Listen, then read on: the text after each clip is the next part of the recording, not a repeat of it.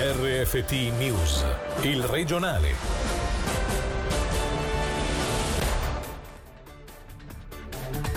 Buonasera dalla redazione in apertura il grave incidente che ha portato alla morte di un 67enne del Mendrisiotto nel primo pomeriggio a Genestrerio. L'uomo, per cause ancora da chiarire, ha perso il controllo dell'auto schiantandosi contro il muro di una casa. Sentiamo Gaia Castelli. L'incidente letale è avvenuto oggi, poco dopo le 12.45, in via Canova a Genestrerio. Come comunicato dalla polizia cantonale, la vittima, per cause ancora da chiarire, è andata a sbattere contro un'abitazione dopo aver perso il controllo della propria vettura. Vani tentativi per rianimare il 67enne svizzero domiciliato nel Mendrisiotto. I soccorritori del SAM e della Rega infatti hanno solo potuto constatarne il decesso. Sul posto sono intervenuti anche agenti della polizia cantonale, della comunale di Mendrisio e di Chiasso, nonché le guardie di confine e i vigili del fuoco del centro centro cantonale di soccorso Mendrisiotto. La strada è rimasta chiusa per alcune ore. Eventuali testimoni sono pregati di contattare la polizia cantonale. Non ho chiesto soldi per me, ma il presidente va pagato. Siamo un partito popolare, non d'elite. È il pensiero espresso da Marco Chiesa in un'intervista rilasciata al Tag Sanzeiger. Il consigliere agli stati ticinesi, alla luce della sua candidatura alla presidenza dell'UDC, si è espresso anche sulla linea che vorrebbe adottare e sull'attenzione da dedicare al nostro cantone. Sentiamo il servizio di Angelo Chiello.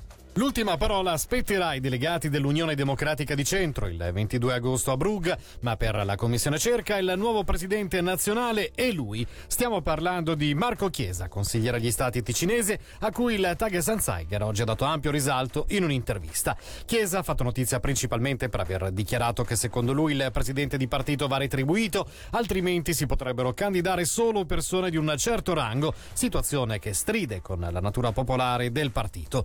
Compenso tasso finanziario previsto a livello nazionale, per esempio per partiti come PS, PLR, PPD, dove il presidente percepisce fra i 40 e i 50 mila franchi all'anno, equivalente ad un impiego al 50% circa.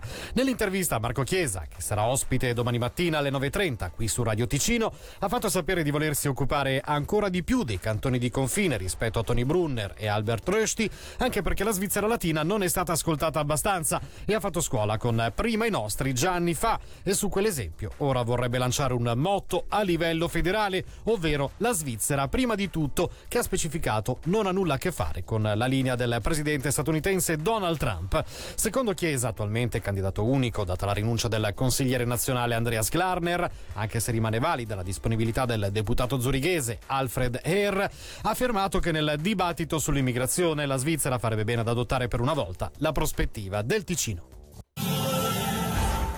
Ora altre notizie in breve. Questa sera con Federica Ciommiento della Scuola di giornalismo di Bellinzona. Produceva sostanze stupefacenti in casa, condannato a una pena detentiva sospesa di 180 giorni un 24enne del Luganese che in casa aveva allestito un laboratorio producendo alcuni etti di sostanze sintetiche. Sette nuovi contagi nelle ultime 72 ore in Ticino. Fermo dal 12 giugno a 350 il numero di decessi, mentre attualmente sono due le persone ricoverate per Covid-19 nel nostro cantone, ma non in terapia intensiva. Mascherine gratis a tutti gli abitanti è quanto prevede il municipio di Melano per incentivarne l'utilizzo nei luoghi chiusi. Entro fine mese tutti i fuochi riceveranno informazioni sulle modalità per la loro distribuzione.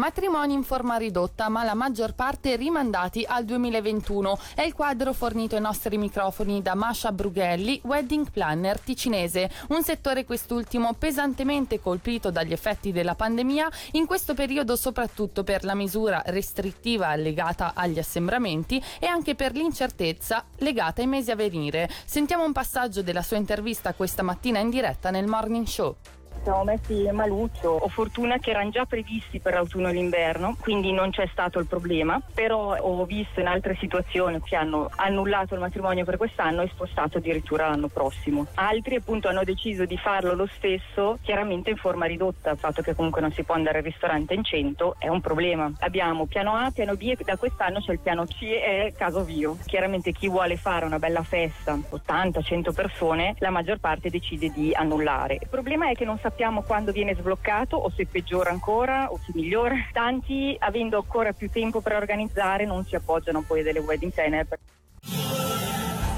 Da oggi fino al 23 di agosto verrà interrotta la linea ferroviaria tra Agno e Bioggio. La causa sono importanti lavori di sostituzione dei binari e della linea di contatto, una misura presa per l'usura dovuta al trascorrere del tempo che farà spostare il trasporto dell'utenza su gomma. Sentiamo il vice direttore delle ferrovie luganesi Marco Truais.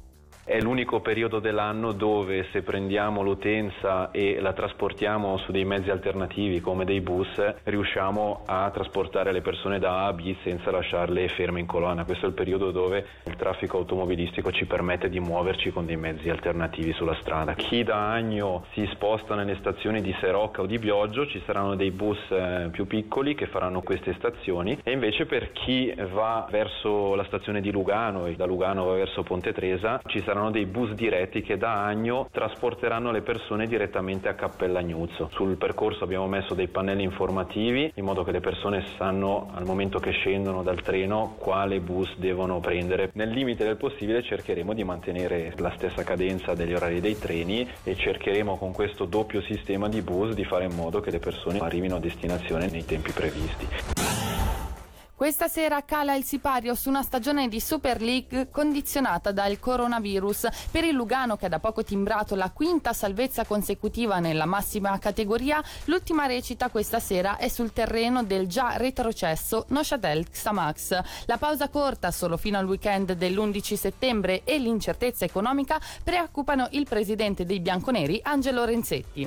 Ci si può rilassare per certi versi, poi comunque la tensione c'è sempre perché il prossimo campionato inizia presto, avremo poco spazio tra la fine di questo campionato e il prossimo. La società in questo poco spazio deve risolvere un po' di problemi, deve fare delle scelte perché l'aspetto economico sta prendendo un po' piede. Questa pandemia anche le prospettive che ci stanno dando non sono delle buone prospettive. Questo non è facile in 15 giorni trovare la quadra a questo problema. Vediamo cosa possiamo fare.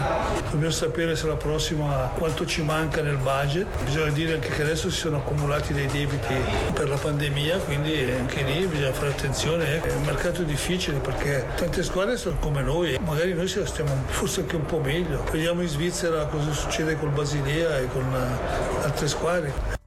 E per oggi dalla redazione è tutto, buona serata. Il regionale di RFT, il podcast su www.radioticino.com.